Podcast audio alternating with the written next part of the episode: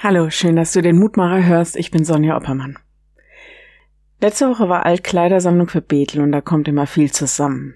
Kleidung, für die man keine Verwendung mehr hat. Lässt mich darauf schließen, dass es eine Menge Menschen gibt, die zwischendurch neue Kleidung kaufen. Das alte ist nicht mehr gut genug, zu klein, zu groß, zu altmodisch. Das Bild der Kleidung kann man auch übertragen auf geistliche Dinge. Paulus macht das, als er der Gemeinde versucht zu erklären, dass das alte Leben nicht mehr zu ihnen als Christen passt.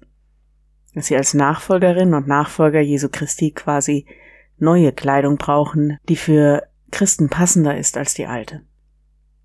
Er meint damit die Tugenden und Werte, die uns auszeichnen sollen. Der Lehrtext heute greift diesen Gedanken auf. So zieht nun an als die Auserwählten Gottes, als die Heiligen und Geliebten, herzliches Erbarmen, Freundlichkeit, Demut, Sanftmut, Geduld. Kolosser 3, Vers 12.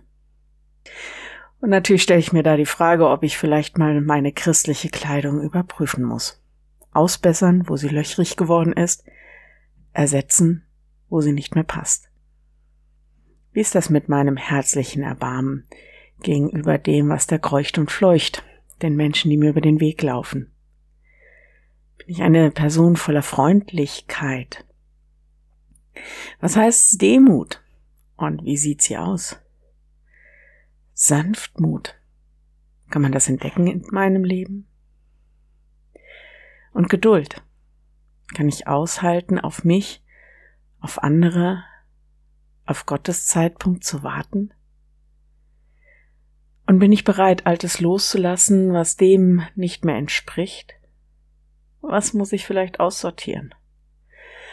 Ja, du merkst Fragen über Fragen. Das kann jetzt jeder selbst überlegen. Allerdings, wenn du magst, dann bete doch noch mit mir. Lieber Herr, danke für deine Erbarmen und für deine Freundlichkeit, Demut, Sanftmut, für deine Geduld mit mir und auch mit anderen Menschen. Hilf mir, dass ich von dir lerne, ich möchte gern diese Tugenden verinnerlichen, dass man das auch nach außen sehen kann, dass ich zu dir gehöre. Hilf mir dabei durch deinen Heiligen Geist und erneuere mich.